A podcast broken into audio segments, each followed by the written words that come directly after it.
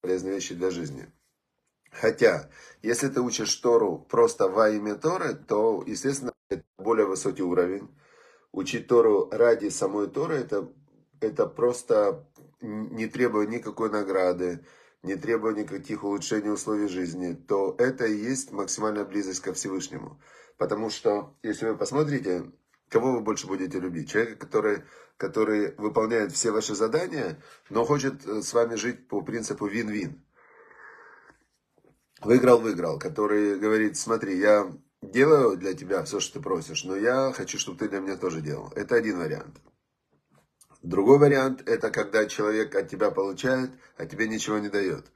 Понятно, что долго с этим человеком ну, тяжело общаться, но Всевышний общается где-то какая-то часть мира, полмира, 90% мира про Всевышнего не помнят, а он все равно продолжает всем давать жизнь, энергию и все, что нужно для жизни. Третий вариант – это когда представьте, что какой-то человек, он говорит, я буду делать все, что ты хочешь, и мне, в принципе, ничего от тебя не надо, я это делаю из любви к тебе, потому что я считаю, что самое большое счастье в жизни это, это слушаться тебя и делать э, то, что ты хочешь. И это те, кто служит Всевышнему, не ожидая награды, те, которые служат Всевышнему из любви ко Всевышнему, и, исходя из этого, они учат Тору, это, конечно, самые высшие люди, которые только есть. Святые люди, праведники, они так и называются – и, значит, э, естественно, что они-то и получают по-настоящему самую большую награду, только им не надо. То есть в этом уникальная такая штука, что праведники, люди, которые э, обладали самым большим близостью к Богу. Вот он кого-то благословляет, и праведник сказал, Бог выполнил. А сам этот праведник для себя не просит ничего. Ему как будет, так будет.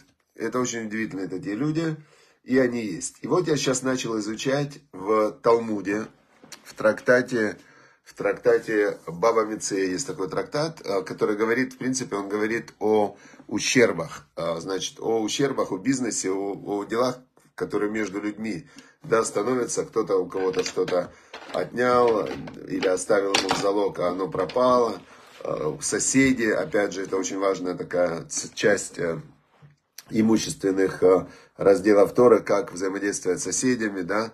Вот у меня вчера приезжал ко мне мой приятель, сосед на него каждый день вызывает по три, по четыре раза полицию. Говорит, шумит, он ему, сосед внизу живет, и в суд подает, и вызывает. Прям удивительно, да, как такие бывают соседи. Вот. Хорошо.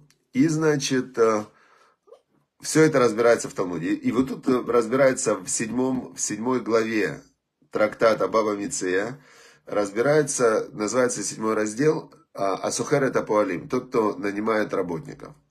И весь этот раздел, он посвящен трудовому праву. Если ты нанимаешь работников, ты с ними оговорил, а если ты не оговорил, а какие твои обязанности и так далее. И по ходу дела Талмуд приводит историю Раби Илязара, сына Раби Шимон Барюха. Вы, конечно, знаете, Раби Шимон Барюха, мы вчера о нем говорили. Лаг Баомер, 33-й день Омера, это а, день его смерти. Он написал, вернее, не написал, он надиктовал книга Зоар. Книга Зоар это сияние, главная книга по Кабале, это был Раби Шимон Барюхай. И у него, у Раби Шимона, был сын, Раби Илязар. И здесь рассказывается история Раби Илязара, который тоже похоронен на горе Мирон, кстати, там же его могила, где Раби Шимон Барюха, и на праздник э, Лагбаумер как раз все туда съезжаются, это место паломничества, сотни тысяч человек туда съезжаются. Значит, и здесь рассказывается его история. Изучая истории вот таких вот праведников, можно оттуда очень много, очень много взять для себя каких-то жизненных таких вот э, нюансов, жизненных советов, э, как, как же жили такие люди, которые, которые были максимально близки ко Всевышнему. И тут вот удивительно рассказывается про него история, что Раби Шимон, а, Раби Лазар, сын Раби Шимона, встретил на улице, это было, он жил во времена римского владычества в Израиле, то есть это было 2000 лет назад, как раз после разрушения второго храма. Римляне разрушили второй храм, была, потом была освободительная война, Баркохба. Очень такой был тяжелый период перед полным уходом евреев практически из Израиля. римляне угнали, строить Колизей, около 100 тысяч евреев туда, да, в Рим. В общем, было очень тяжелое время. И римская власть, римская полиция была, значит, в, в Израиле, все контролировала. И начинается история, Раби Элязар, сын Раби Шимон Варюха, он э, встречает на улице еврея, который работал в этой римской полиции следователем. И он ему говорит, скажи, говорит, а ты не боишься вообще, у тебя такая работа ответственная, а вдруг ты, а вдруг ты арестовываешь честных людей, а злодеев отпускаешь? Может же такое быть? То есть, и если так, то ты отдаешь их римлянам. У римлян за любое, любое малейшее нарушение смертная казнь. То есть всегда оккупационные войска, они должны силой пресекать все, что только можно. Значит, э, этот говорит, это Дина де Малхута Дина, то есть э, закон государства, закон. Меня заставили, я, значит, э, должен подчиняться законам того государства, в котором я живу. То есть Тора нам говорит, что царская власть в стране, если она установлена, и ты живешь в этой стране, ты должен эту власть признавать. Раби Лазар ему говорит, ладно, я тебе дам тогда признак, как, как определить злодея, как определить преступника, да? И дает ему такую, такую дает ему схему. Он говорит, если ты зайдешь 12 дня в полдень, зайдешь в, в бар, не в бар, в место, где кушают, да, столовая такая, кафе, ресторан, и увидишь человека, который сидит со стаканом вина днем и, и спит, да, со стаканом вина, то спроси о нем, начни про него спрашивать, про этого человека. И если скажут тебе, что он мудрец, который всю ночь учит Тору, учит Кабалу, возможно, да, то есть он всю ночь учился, он, э, и сейчас он как раз отпраздновал окончание какого-то трактата, или э, что-то он отпраздновал, и так как он всю ночь учился, он спит. Это значит э, не преступник. Если скажут тебе, что он рабочий, делает там какие-то изделия, возможно, что он ночью работал, и, значит, человек, э, бывает, что ночью работает, значит, тоже нормально. Но если он нигде не работает, у него нет никакого определенного рода деятельности, и он днем спит с вином, значит, скорее всего, ночью он где-то что-то грабил, воровал, значит, бери его на расследование. Ну, тот начал таким образом вычислять людей по их по вторичным признакам по поведению – и у него была огромная раскрываемость преступлений. Спросили его, кто тебе раскрыл этот секрет, как ты находишь преступников. Он говорит, это мне раскрыл Илязар, сын Раби Шимона. Его, значит, приглашают и говорят, все, теперь вы становитесь главным по поимке преступников. И он начинает работать. Значит, ему шлет другой мудрец, сын Раби Ативы. Сын Раби Ативы, получается, папа Раби Шимон Барюха, он был учеником Раби Атива.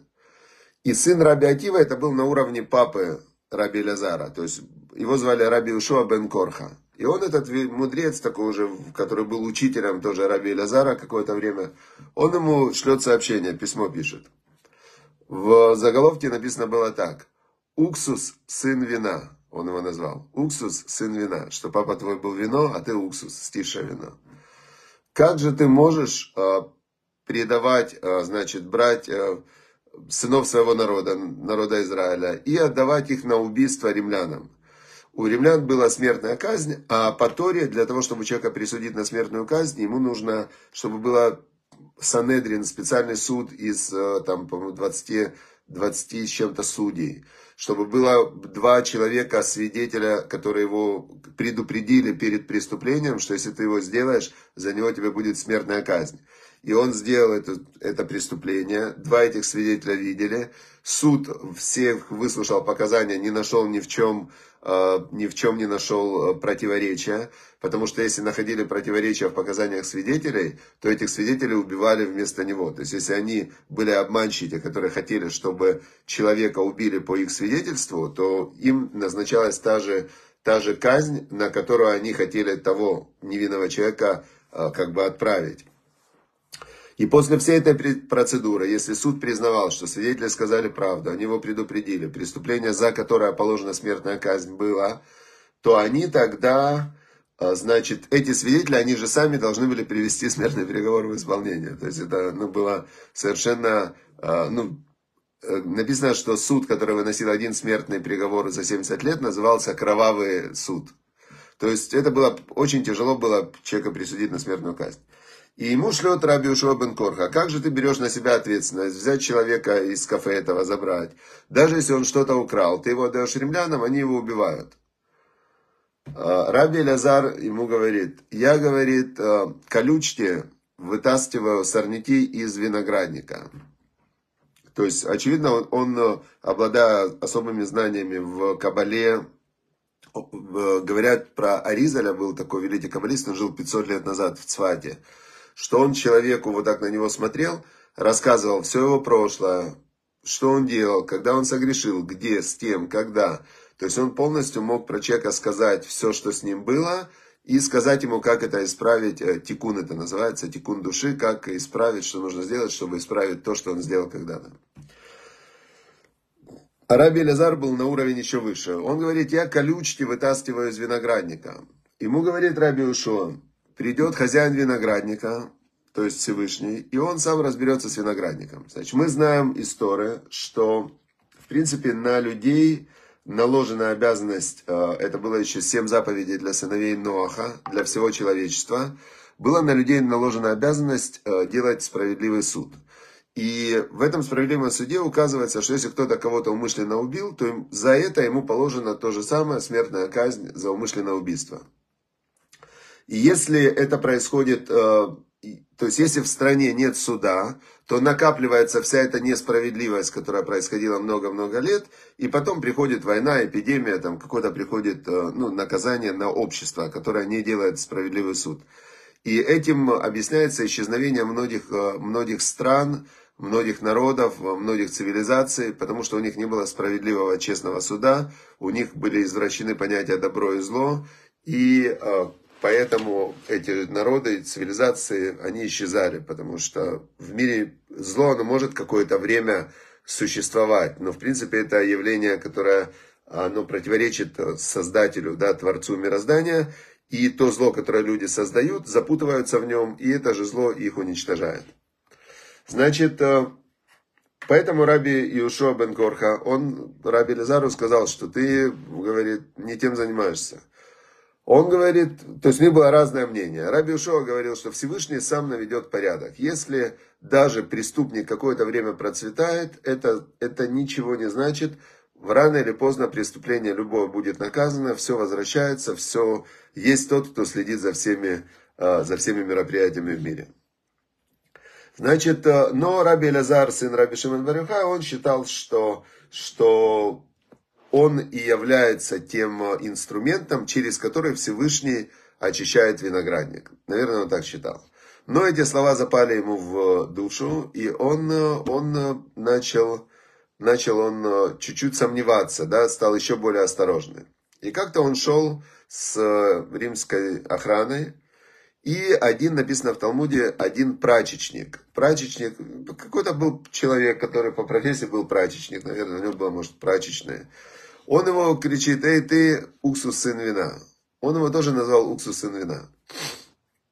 Но когда это делает раввин, учитель, который его побуждение исправить, то Раби Лазар, сын Раби Шимона, он не сказал Раби Ишуа бен Корха, бен что ты, значит, злодей.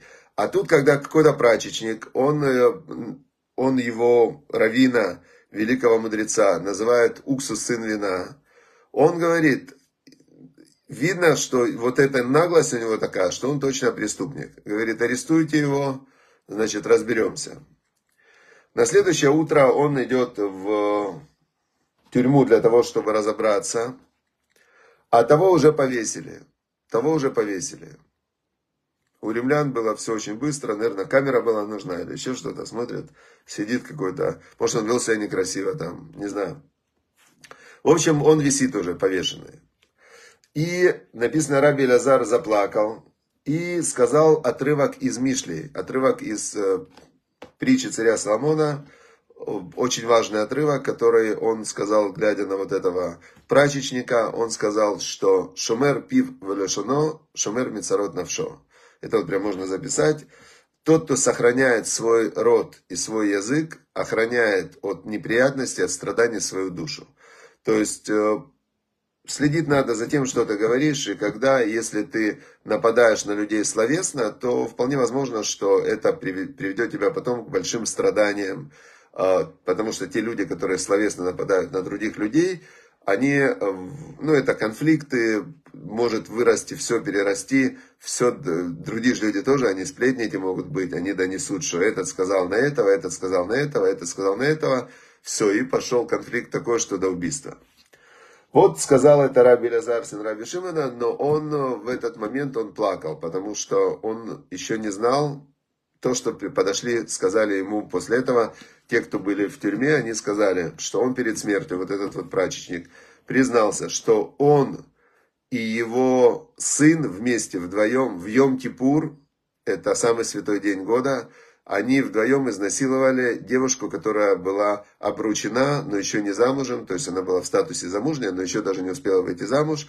Молодая девушка, они ее изнасиловали, значит, может даже убили, но там написано, что изнасиловали. А за это преступление, когда замужнюю женщину изнасиловали, в... за это положена смертная казнь по Торе как раз смертная казнь положена. И тут сказал Раби Шимон, написано, что он засмеялся, и так себя он хлопал по животу, и говорит, радуйтесь, радуйтесь мои, говорит, э, внутренности. А говорят, что советы, ну вот, вот это все, то, что называется интуиция и так далее, это все где-то спрятано, э, клает и печень, значит, почки, печень, что вот эти вот э, органы, которые дают вот эти вот озарения, прозрения внутренние, они как раз, это это может быть, э, знаете как, назвали это раньше в древности почки, но сейчас мы знаем, что есть целая гормональная система, там надпочечники разные, и что и память, и мышление, оно располагается не только в голове, как мы придумали думать, а есть э, мозг тела, есть отдельный интеллект, это сейчас ученые открыли, связанный с желудком. Желудок это отдельная нервная система, есть отдельный блуждающий нерв, то есть в система управления, вот нервная система, она невероятно сложна, и это как раз, э, возможно, что он это имел в виду, когда хлопал себя по животу и говорил, радуйте, ликуйте, ликуйте мои внутренности, что если ваши сомнения, я, он тогда же сомневался, он сказал, надо его проверить, они приводят к такому результату, что мы действительно повесили человека, преступника, которого надо было повесить, то когда я уже уверен, что это человек злодей и что ему положена смертная казнь, значит, тем более, тем более я не ошибаюсь. Это было для него доказательством. Он порадовался, порадовался. И дальше в Талмуде написано интересное такое продолжение. Но в сердце у него он не успокоился. Он боялся все равно. А вдруг я все-таки где-то ошибся, и человека невинного я отправил на, на смертную казнь, на суд, и и он, значит, решил себя проверить. А как он решил себя проверить? Известная история, что праведники, которые у них нет греха, да, вообще нет греха, их э, тело не гниет. То есть у них э, все болезни и вообще смерть в мире, она пришла от греха. И праведники, они не гниют. Значит, и он решил проверить.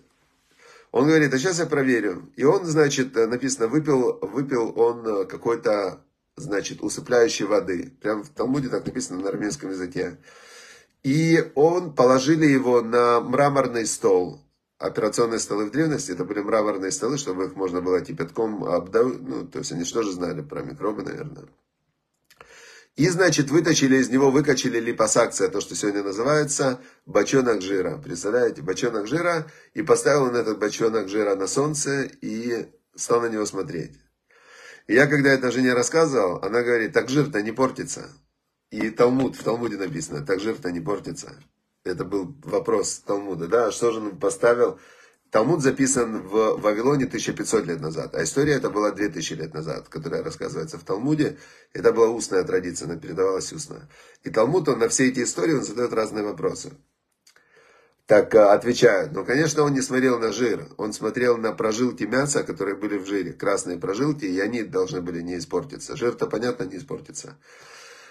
В общем, жир не испортился, он понял, что он праведник, и дальше рассказывается еще несколько про него историй, но сегодня мы на этом закончим. Э, я только хочу, я как раз подчеркнул, это все было вступление, а там была история уже дальше, как бы разворачивалась история про раби Лазара, сына раби Шимона, рассказывается. И в какой-то момент перешла история на, на любовь, на красоту, на там э, детей.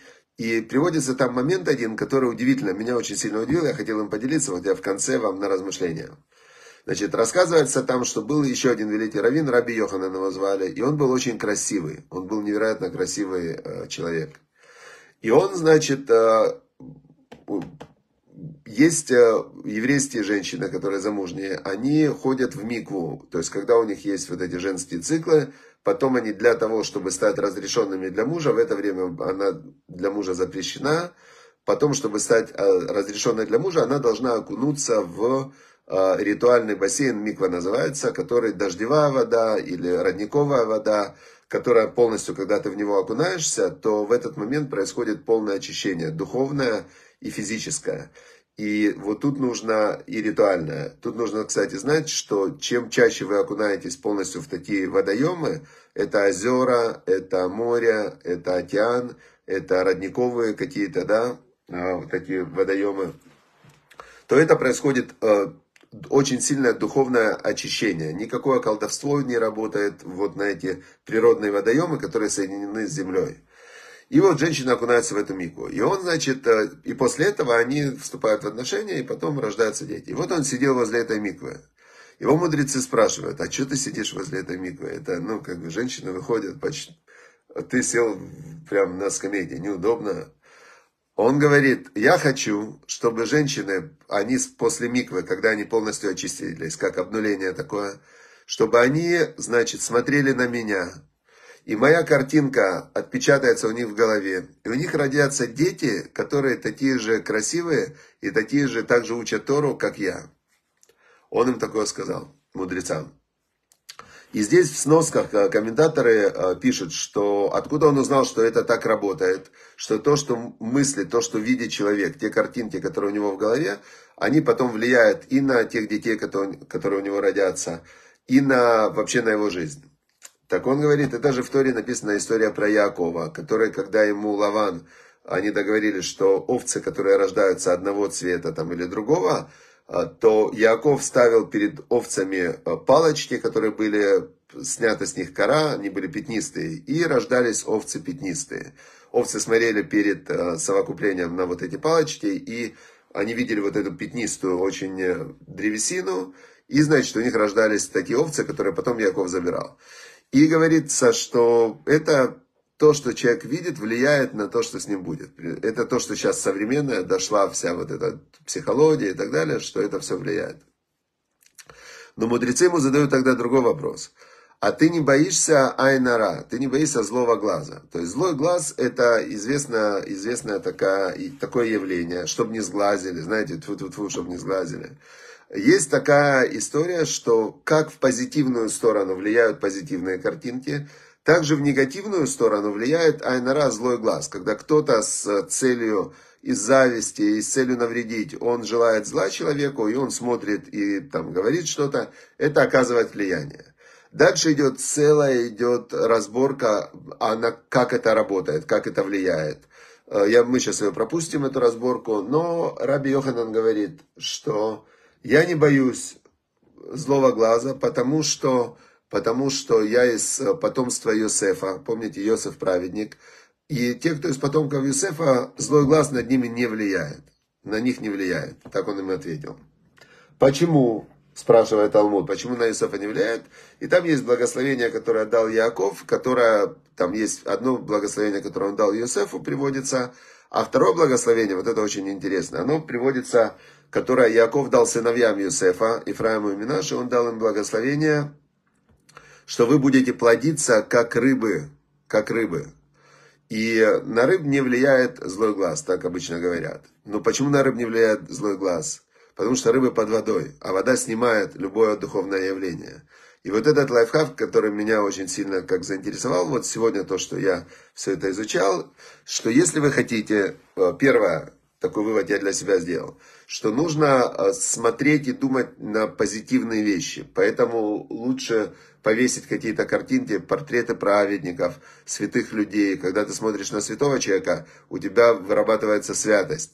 Когда ты смотришь на злодея, то у тебя вырабатывается, соответственно, злодейское что-то. Теперь второе.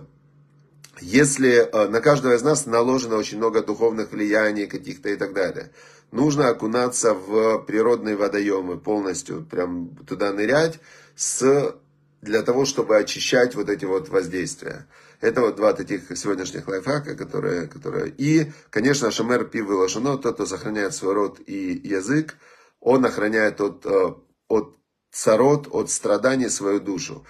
И жизнь и смерть на кончике языка, это тоже нам сказал царь Соломон, поэтому нужно следить очень сильно за мыслью своей, да, думай хорошо и будет хорошо, за своим языком, говори хорошо и будет хорошо, а, никакой негативной речи, никаких вот этих вот проклятий, пожеланий ни себе, ни людям.